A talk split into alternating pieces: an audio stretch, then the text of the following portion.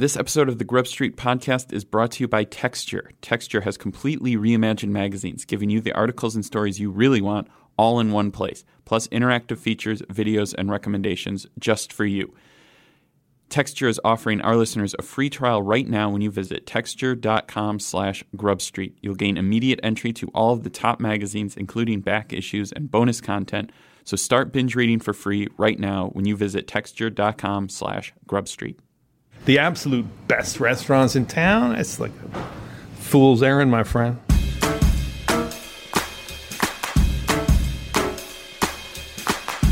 Um. What was that?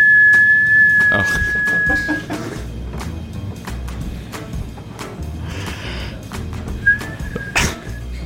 Platt has kind of a wandering eye. He's sort of in his own world, which means it must be time for us to record another episode of the Grub Street podcast.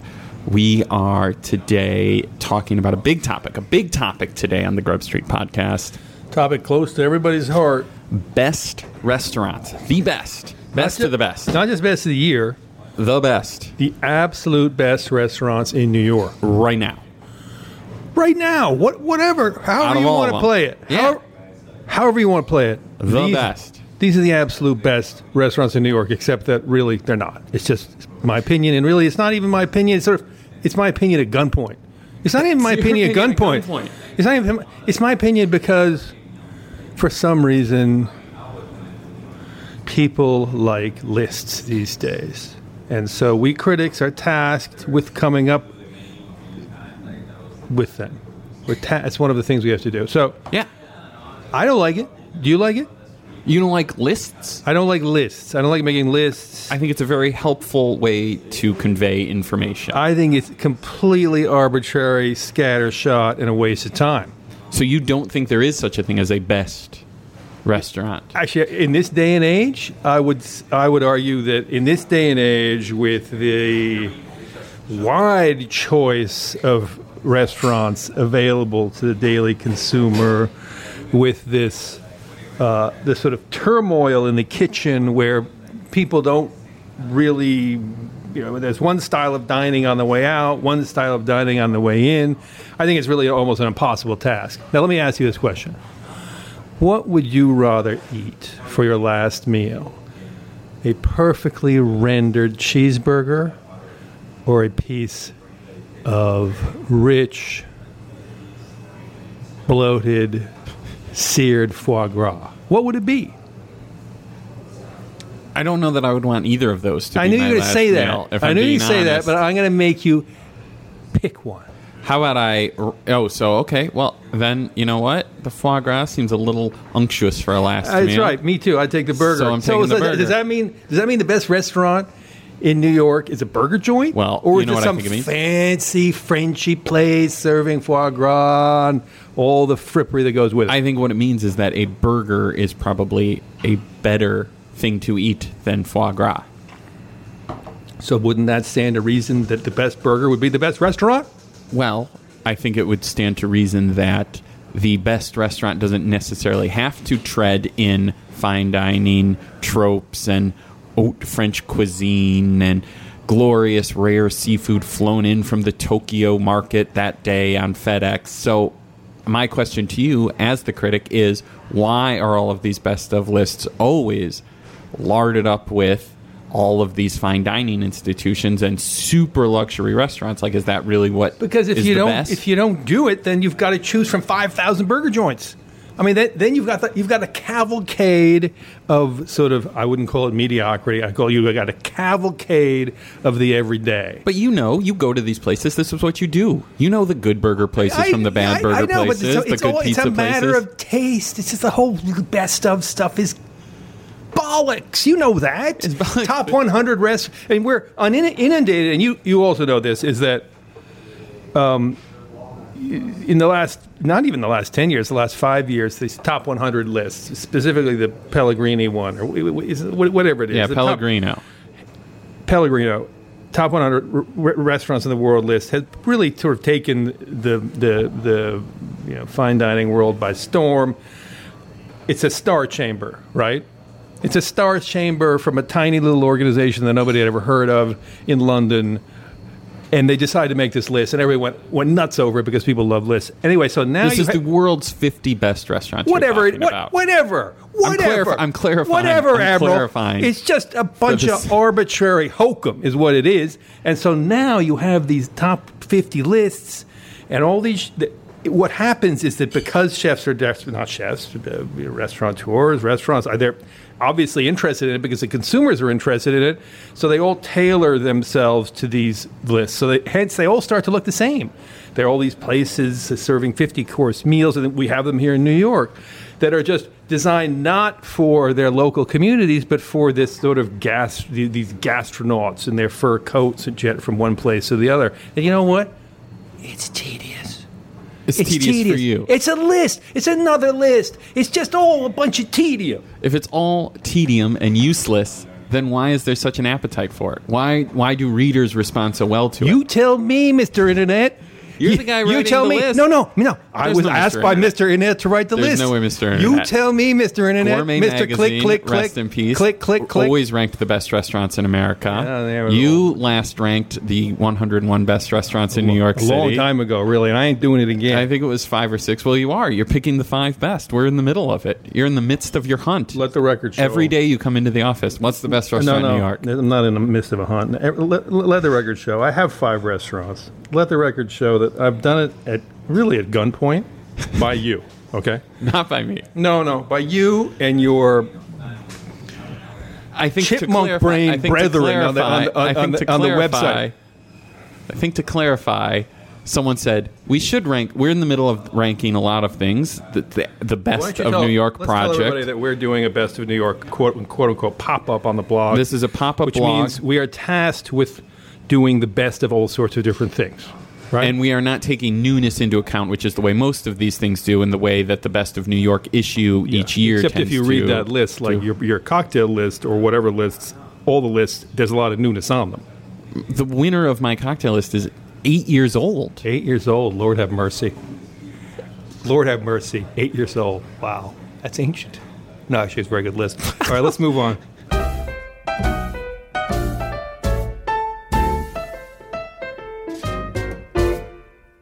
This episode of the Grub Street podcast is brought to you by Texture.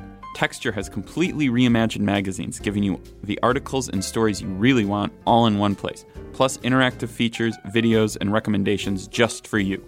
The Texture app lets you tap into the world's most popular magazines anytime. You can breeze through hundreds of your favorite magazines, including back issues, and pick the articles that interest you most. Texture has made it easy to find articles you care about. When I use it, I don't just get to read, say, Bon Appetit or New York Magazine. The Texture editorial team also recommends content for me every single day. Plus, I can dive deeper with personalized collections. Sign up for Texture right now and gain insider access to all the content from the world's best publications. Here's even better news. Texture is offering our listeners a free trial right now when you visit texture.com slash grubstreet. You'll gain immediate entry to all of the top magazines, including back issues and bonus video content. So start binge reading for free right now when you visit texture.com slash grubstreet.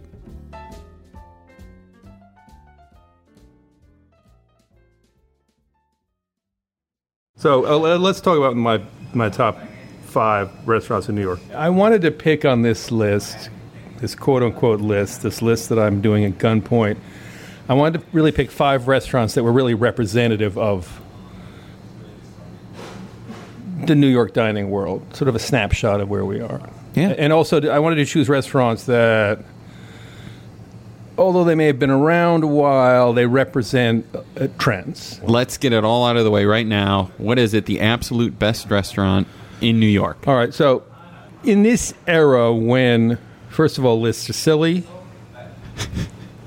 Second of all, as we've, we've done a show on this, actually, we've done a podcast on this, actually, uh, saying how the that, that New York City's grip, this sort of New York City's iron grip on the on the dining world, uh, particularly in, in, in this country, has loosened a lot during the last ten years. Now you have great food everywhere, and it's this sort of thing for for uh, weary food types to say that oh New York, I, I, the bet you you can go to Portland, you can go to um, L.A. There are all these other places to go besides New York. So, in a in a little tip of my cap to that way of thinking, uh, I've chosen a best New York City restaurant, which is really not in New York City at all. It's uh, a restaurant called Blue Hill Stone Barns, which is actually Not in New York City. This 20, is uh, 20, accurate. 20, 28 miles outside of A town. 45 minute drive north. It's in Westchester. And the chef is named Dan Barber. Uh, about about a decade ago, Barber and his brother uh, opened this restaurant on uh, a farm. Uh, used to be the old. It still is actually. It's owned by the Rockefeller family. It was their old family farm uh, outside the town of Dobbs Ferry, and their idea was to put together a uh, farm to table restaurant. And that restaurant, I, when it opened, I gave it a very good review. And in the last ten years, it's only gotten better. This is the restaurant in Tarrytown. Yes, Blue Hill Barns. What, And so, what makes it better? the farm's gotten bigger. They're producing more produce. Uh, Barber's gotten more confident. He's attracted more talent. Um, and basically, the restaurant now. I mean, we live in the midst of this. I got. I get tired of saying it. You get tired of saying it. But we're in the midst of this sort of artisanal, farm to table, haute barnyard era. It's still going on. And if you want to experience that, you want to experience the height, the snobby height, because this is what we New Yorkers do better than anybody. We take trends and we raise them up to these fashionable, snobby levels. Uh, Blue Hill Stone Barns is really the place to do it. It's the place to do it for a New Yorker. Arguably, it's the best place to do it in the entire country. I would argue. I don't know. It's a, it's a good, it's, a, it's actually a great restaurant. I went there a couple weeks ago for the third or fourth time, and you know, it's the it, the service is fabulous. It's beautiful dining room. You obviously the experience because it's New York, sort of, and because it's farm to table, which is a word uh, freighted with all sorts of twee tropes these days, right? Your meal tips a bit into the in, into the into the the level the, the, the realm of the twee quite quickly.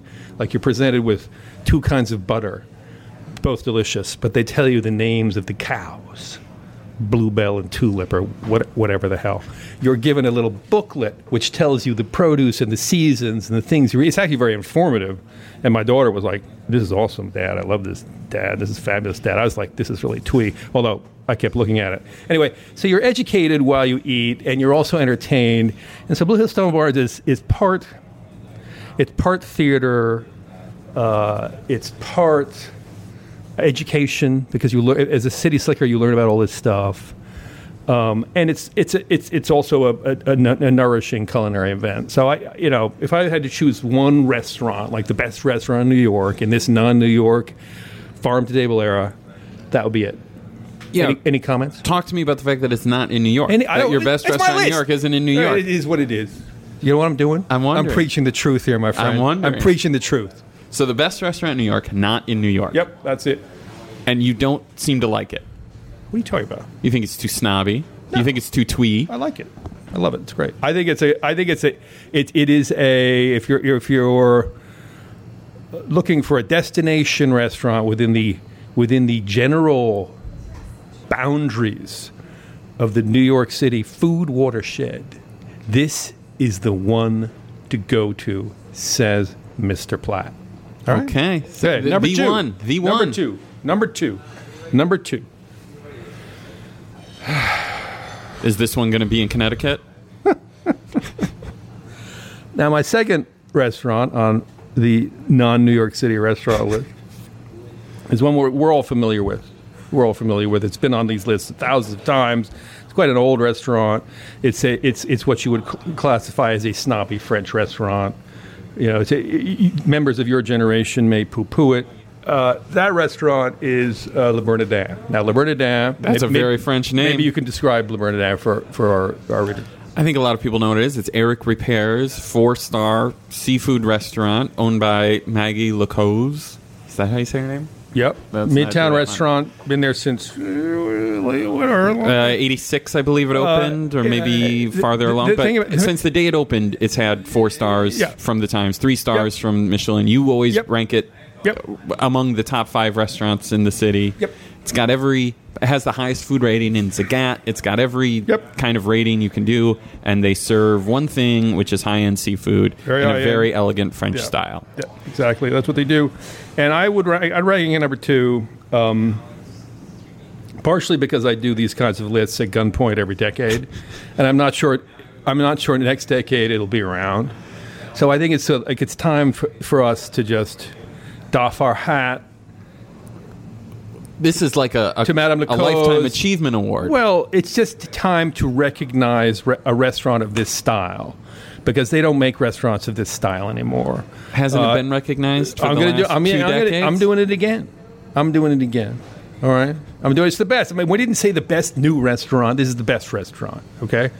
And the last, actually, frankly, the last best restaurant list I did, Bernardin, was less high on, on the list than it is now. And I would I would put it number two because. Um, Unlike the kind of destination res- destination restaurants which I have just described, I like Blue Hill, which is uh, I, I don't know where it's ranked on the, the silly top fifty list, but it's very high. Um, Le Bernardin remains a you, you, really I would argue a uniquely New York City restaurant. It, it's a restaurant where if you go at lunchtime, you will find you know bankers and ladies with tall piles of blue hair on their heads and these regulars who have been there for a long time you will not find or if you if they're there you don't necessarily see them uh, the world's gastronauts from Shanghai and Beijing and Dubai uh, dressed in their finery. It's a, it's a it's a it's a real New York restaurant. Uh, Eric Ripert the chef has I think he I think he furtively has opened restaurants we don't know about in strange Caribbean ports but he really has not They have a consult. He has a consultant. he has not succumbed to the, the, the sort of siren of empire building the way great chefs who come to New York not often do, but always do. Uh, Ripert is unique in that. He's really focused his energies on this one restaurant. And when his energies wane, this restaurant will no longer be at the top of lists like this. And there's also the, the service, this sort of French style of service. You go to Le Bernardin, and the, the room is basically divided into four different restaurants, really. There's four different sections with their own runners, their own sommeliers, their own waiters. And the level of service is is is is, is at a, it's really at a level you don't see in this city. You don't even see that much in Paris anymore.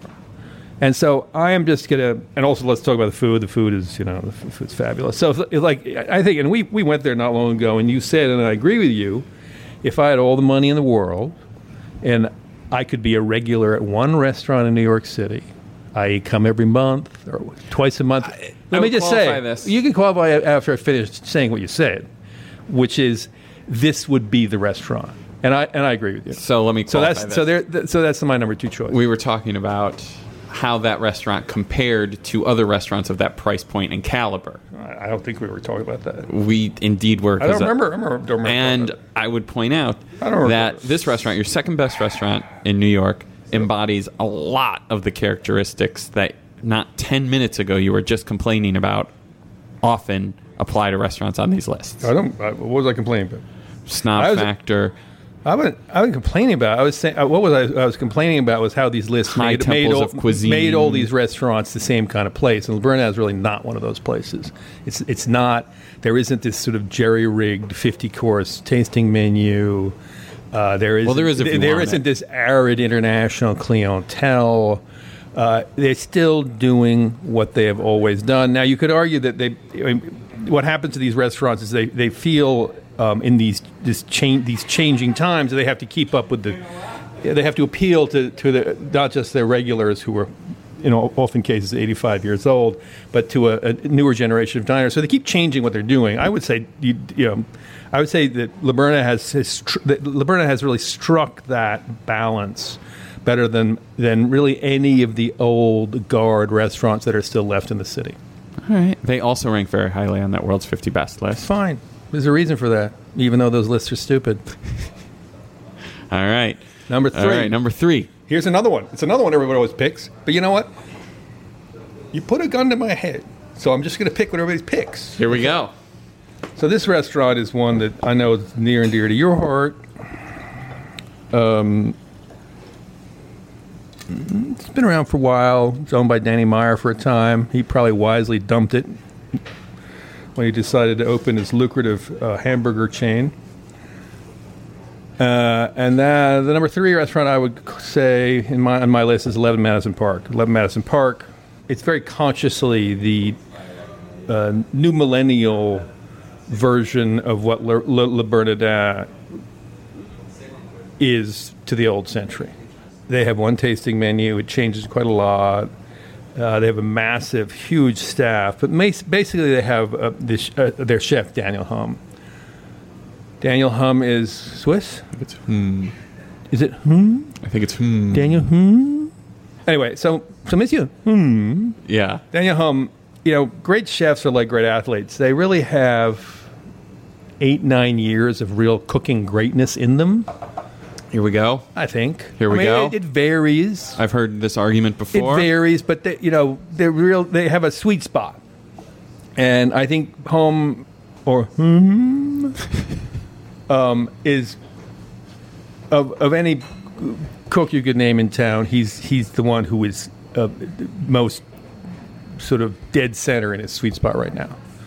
In the zone. He's in his zone. He does does all these He's, interesting he's in things. his Clayton Kershaw moment. He's Clayton Kershaw. And if you have the money to watch Clayton Kershaw pitch, why not spend it? And he's doing it at that restaurant. He's not doing it anywhere else. Give me an example. He's doing it right now. What's he doing? He, he does forward thinking cooking with, with insane classical technique. Uh, the dish I've often talked about, I think you still get it. You- Oddly, you still get it if you go go there. A nice nice place to go is to go to the bar there, uh, where you can order. You can attempt to order a la carte. They have a very nice bar. You can attempt to order a la carte. And the last time I went to went there, I, w- I went went to the bar, and he has this uh, roast duck dish that he does.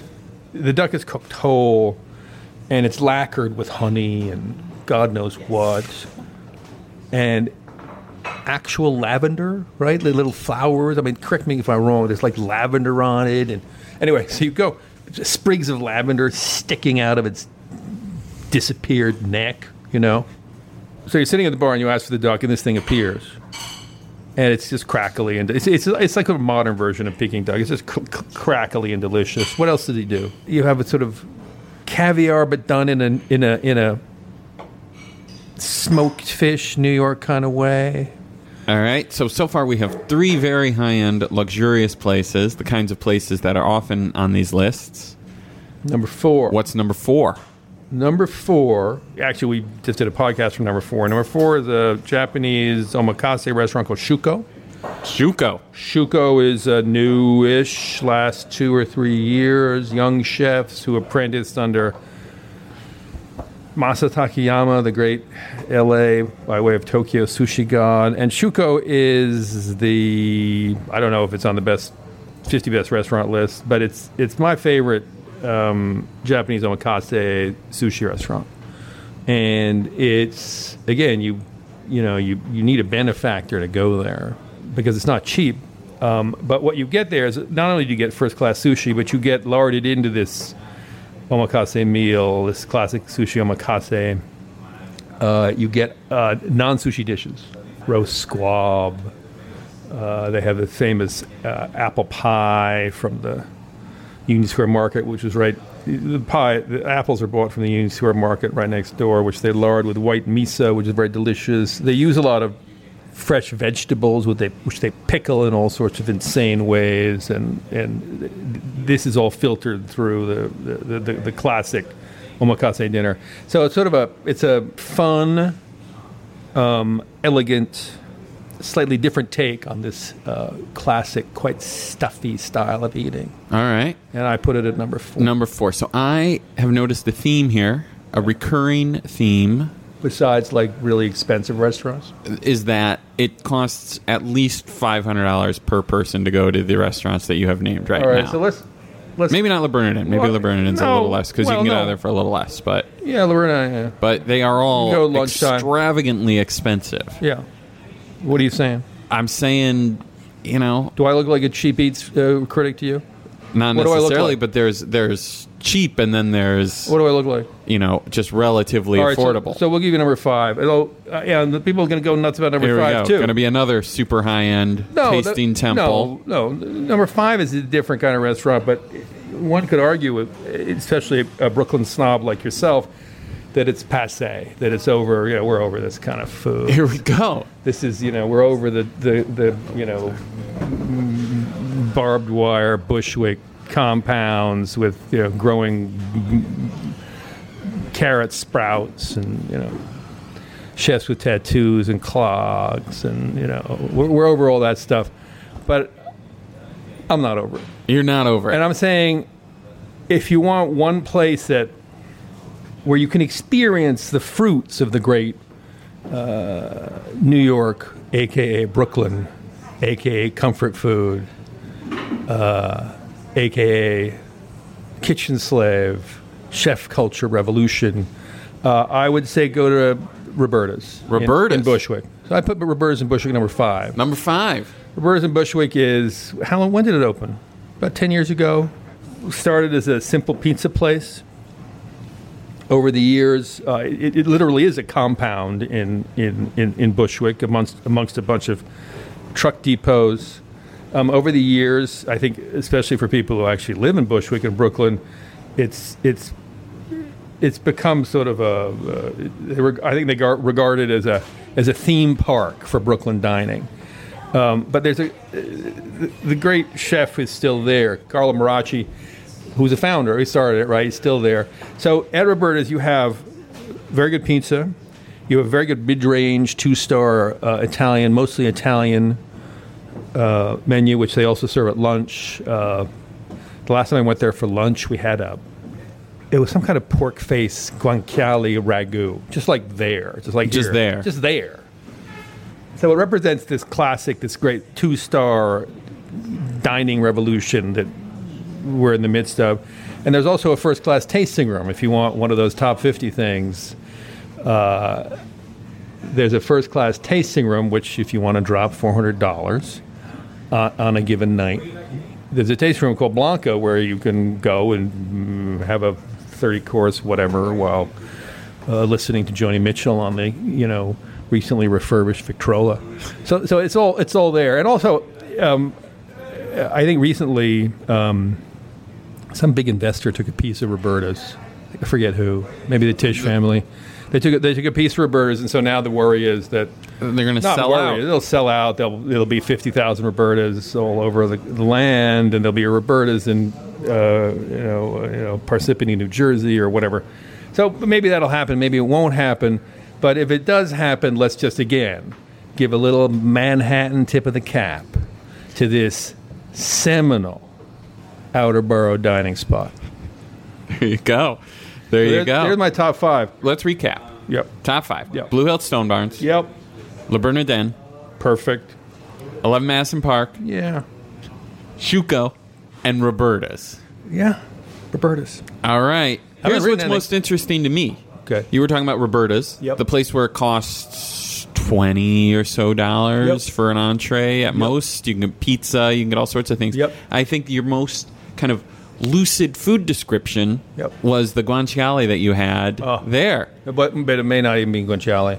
And But like you know, but the point is, Yeah. I think that it, it it embodies something. You know, it's like you've said, they're not making any more Le Bernardins. No. they're not really making any more Le Madison Park. no, they're not, they're not really making any more Rob- Robertas the either. amount of money that it takes and the amount of time to run one of those places we all know that. We all know that. is insane. We all know that. All People know don't appreciate it. You have all these weird trappings when you go. You know, you go to Le Bernardin. You were nice enough to take me very recently. It helps to have a benefactor. I wouldn't want to pay that myself to eat fancy seafood. But you stand up, you you know, you go to the restroom, you come back. They have folded your napkin for you every time. These meals last like four hours, so You it's take like you take six a, napkins. You didn't even have to ask for it. You take a little thing of butter for your roll. You look up. That has been replaced with a brand new butter Yeah. plate. That's not nothing, my friend. You're, That's you're not crazy. seeing that in five years. But okay? do you think that's necessary? Yes. You Once in a while. No, but it's something. It's it's a you know. Don't fight it. Don't fight it. Don't fight. Where are you going to get? Or say you like seafood. The other thing about Alberta is it's the specialty is seafood. In another five, ten years, there won't be any seafood. Tip your So go cap. now while you still can. Yeah, tip your cap, my friend. That's that's really what this list is about for me. It's like these are places that you know, a couple of you know, there's there's some places that I enjoy. I would list as the best new restaurant, maybe one. Yeah, I don't. But is yeah. that the place you're going? Say it's Thursday night. You want a great restaurant experience. Where are you going? You're going to Le Bernardin? You're going to Eleven Madison Park? Well, no, it's a Thursday night. If it's Thursday night, I mean, this is what I get asked this question all the time. Okay, I get asked this question all the time. Yeah. And my answer to this question, really for the last four or five years, has been: if you live in New York and you want to go to the best restaurant, where's the best restaurant to go? What I tell Not the people, best, No, no. What I, what, where should I go? But what I tell them is, what's your favorite restaurant in your neighborhood? go there because we don't live in the era really of destination restaurants anymore, not in New York, for a lot of different reasons. One, the destination restaurants are closing up. Two, there are many more restaurants to choose from.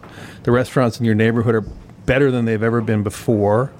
So just go in your neighborhood. I'm not going to. We're at a restaurant called Estela right here. Where you happen to doing this this this this uh, podcast in Estela. Estela is one of your darling restaurants. Perfectly good. Um, Obama ate here for some reason. It's been an internet darling for years. Well, let's ever talk since about this. opened. Let's talk about this, 'cause and we- you know the fact is, this is Estela is a nice neighborhood restaurant. It's not a destination restaurant. If my grandmother came into town and said, "Adam, where should I go?" I would not tell her to go to Estela. Well, maybe not your grandmother. If my father, I would not tell him to go to Estela. My brother, maybe I tell him to go to Estela, but I say go at brunch where it's, when it's not a freaking chaotic place. And by the way, it's really a bar that serves pretty good food. So the grand destination stuff is over unless you are uh, um, you're traveling the globe and you arrive and you and that's what really these restaurants these lists are built for now. It's for people who are who are coming from out of town and want one place to go. But why is your list with those places? Because I'm just a fuddy-duddy critic, and you know I don't like lists, so I just really put together quite a cliched list. We live in this golden age of places. Yeah, you, you know, there's all sorts of choices, but the absolute top five best restaurant list, it's absurd in this day and age. There's a case to be made for the fact that what you really want is a restaurant that's going to offer. You know, I think you could you could say that the restaurants on your list, which are all great restaurants, I don't mean to take anything away from them. It's very easy to uh, be very comfortable and have a fantastic experience at those places if you have the resources. But they're not traditional restaurants in the sense that you're just going, with the exception of Roberta's. It's not a place where you can just go have dinner. You know, it's a, it's you plan months in advance. You make a reservation. You're going to have to spend five hours at least what you would spend on rent to have dinner there and it's going to be more of a theater experience it's it's more like going to Broadway than having dinner so is it even like a traditional restaurant in that sense That's a that's a really good question. or is something Why don't like we do another podcast on on that? Let's do let's talk. We can talk this forever. You asked for my list. You got my list. What's next? Let's move on. Let's go to a hamburger joint.